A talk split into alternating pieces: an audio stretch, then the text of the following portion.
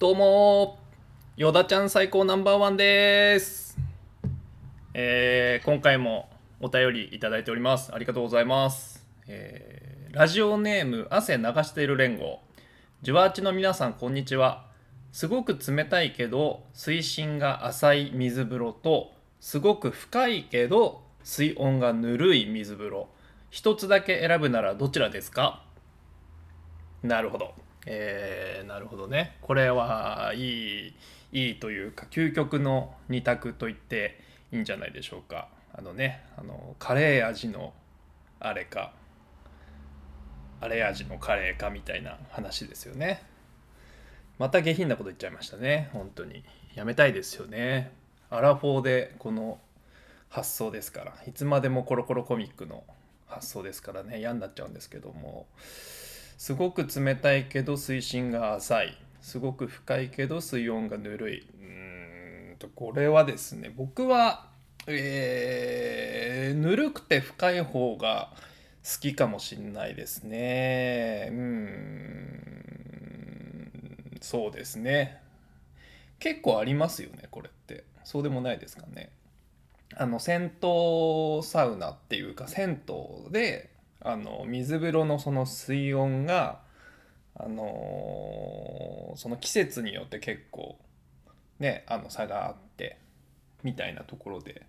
ね、ぬるめで結構深めみたいのがあの椎名町の妙妙法湯なんて結構そういうタイプじゃないかなと思うんですけどあれ僕結構好きなんですよね。うん、で冷たいけど水深が浅いっていうとパッと僕今思いついたのは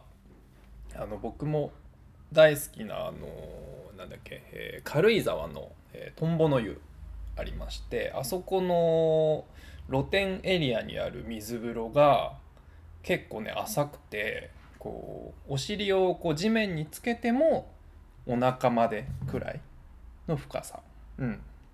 これだからそのしっかりね肩までその水に浸かるにはこう仰向けっぽい角度になるかうつ伏せっぽい角度になるかしかないからそのサウナからね出てったおじさんたちがもうあの水風呂浅い水風呂をこうのたうち回るようにこうなんでしょうねこうセイウチのようにねジタバタしてるのを結構何回か見たことある気がするんですけどあそこ特にあのあれなんですよねその地面もそのタイルタイルっていうかこう玉砂利がこう敷き詰めてあるのがこうセメントで固めてあるような感じのそのね浴槽の地面になっててあのあれがね痛いんですよね結構ね。あの足つぼみたいな感じで。うん。だ結構こう試される水風呂というか。でもまあもう抜群の環境の良さ水質の水質の良さとかまあとにかくすごく気持ちいい施設なのでそんなこと本当にどうでもいいんでね。っていうかそのサウナのお客さんだけじゃないですからいらっしゃるのは。あのいろんなお風呂があっていろんなお客さんがいてねその水風呂があるだけでもありがたいっていう感じなんでね。うんうん。そうね。あれですよねそのラクーア？ラクーアなんかはあの冷たくて深い水風呂とぬるめで浅い水風呂が2つセットでありますよね。あれ素晴らしいですよね。ねえだってそのラクーアってすごくもう今となってはもう老舗老舗までいかないか。でももう10年15年とか多分ある施設なんでそのオープン当初からあの形なんで昨今のここ数年のサウナブームに合わせてあの水風呂を作ったわけじゃなくて最初からああだからよっぽどね好きな人が設計に携わってたんだろうななんて、えー想像しますけれども、えー、だらだら喋ってしまいましたが、えー、そんな感じですね。えー、それでは参りましょう。サウナポッドキャスト、ジュワーチアチ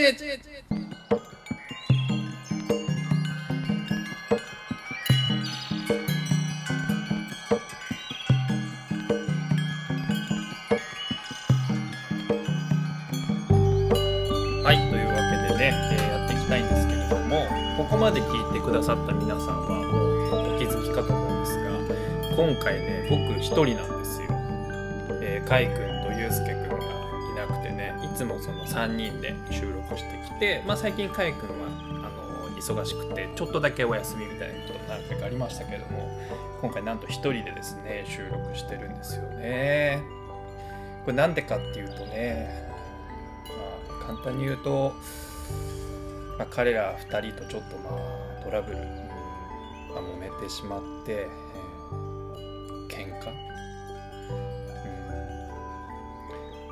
でまあ僕からねその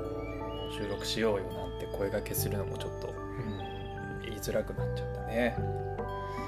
そう。ねこの間あのその3人でね集まった時にねあのそうなんですよね。あの5本入りのねウインナーを食べたんですけどあのー、ねその2本目食べない人が1人出てくるじゃないですか5本入りだと。それでねまあちょっと年がいにもなくあの喧嘩してしまいまして、えー、っていうね。あの時ねあのウインナーがあのシャウエッセンだったらね6本で飲めなかったんですけどこうくんを買っちゃったんですよね。うーん。後悔ですねこれは。ていうか普通にまあ時間がね今回合わなかったんですけどもそうそうなそうなんですよまあいい大人ですからなかなかねその仕事でもないただのまあ遊びみたいなことでねこう集まるのがねその日程的にどうしても合わさんない時が出てきちゃうんですよね。そうそうそう。その前回分を配信したのが、えー、今から2週間前の木曜日。で、それ配信してから、あ、やべ、もう次の分ないわって思って、えっと、かいくんの方からあの収録どうするなんて連絡くれたんですけど、そこですり合わせたところ、えー、っと、再来週の金曜日なら行けると。3人集まれると。うんちょっと待ってよと。その再来週の金曜日って言ったらもう、その次回の配信過ぎちゃってるじゃん。ってなって、あ、やべえ。んじゃあまあ分かった。今回は俺一人でやってみるよ。なんつって、今回ね、一人でね、やってみてるんですよ。えー、っと、じゃあそろそろサウナの話をしますね。えー、僕、えー、っと、先日、箱根に旅行に行きましてで箱根の泊まったお宿は温泉ついてたんですけどそこはサウナがなくて、まあ、その温泉もめちゃめちゃ良かったんですけどサウナなかったので、あのー、それとは別で日帰り温泉に2か所行ってきましてえっとね1個目がね、えー、箱根湯寮ってとこで箱根湯寮ねこれ発音がちょっと難しいんですけどすごい良かったですね。えっとね箱根湯本駅のすぐ裏がこう山で山にこう細い道がこうかなりのこう坂急坂の角度で伸びててその登りきった辺りにある日帰り温泉施設なんですけどもそうだ地図で見ると箱根湯本駅からすごい近いから歩きで行けるって思うけどいざ行ってみるとこれ歩きはとんでもねえなっていうあの位置にあるとこでいや良かったですね。うんやっぱり東京都内とは全然違う自然豊かなこう風景の中で、えー、露天風呂入ってサウナ入って水風呂入ってっていうのがねすごく良くて、うん、サウナはだ、10人15人ぐらい入れる、まあ、中くらいのサイズですかね、えー、で水風呂も大きい露天ゾーンにある大きい水風呂があってすごく気持ちよかったですね。でねもう一個がですねえっ、と天山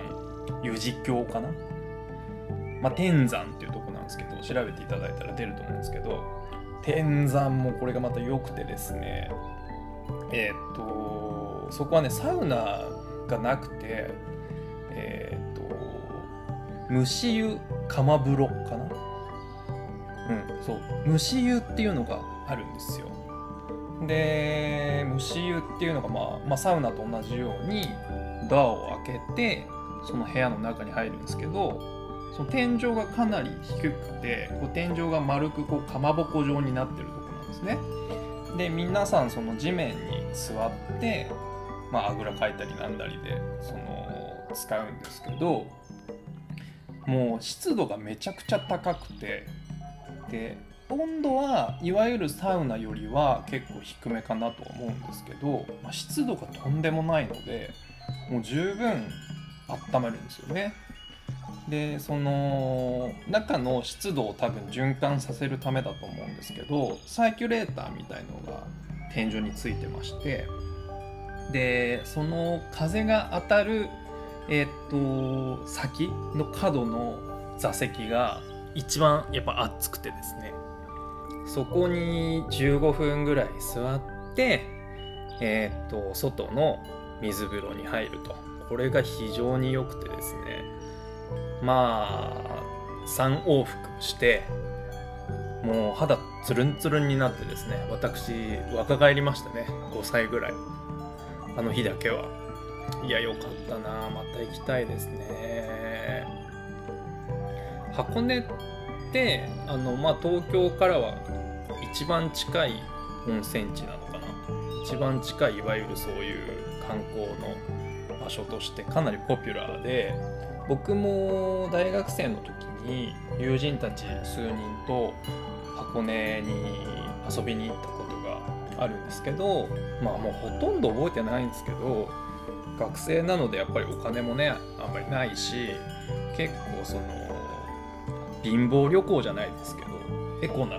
旅行で行ってあんま面白くねえなっていう印象だったんですが、まあ、しっかりね大人になってこう日頃の仕事やなんやでこうくたびれた状態で、まあ、箱根行って、えっと、お宿泊まって温泉使ってでこう自然を眺めてめちゃめちゃいいなと思って箱根ってすごく皆さんファンも多いと思うんですけどもう完全に僕も箱根これ好きだったなという感じですね。えーまあサウナの話全然できないですね。まあいいか、こんなもんでしょう。ということでね、えー次回はかいくん、ゆうすけくん、一緒にあの行って合わせて3人でまた収録しますんで、ぜひまた聞いてください。ありがとうございました。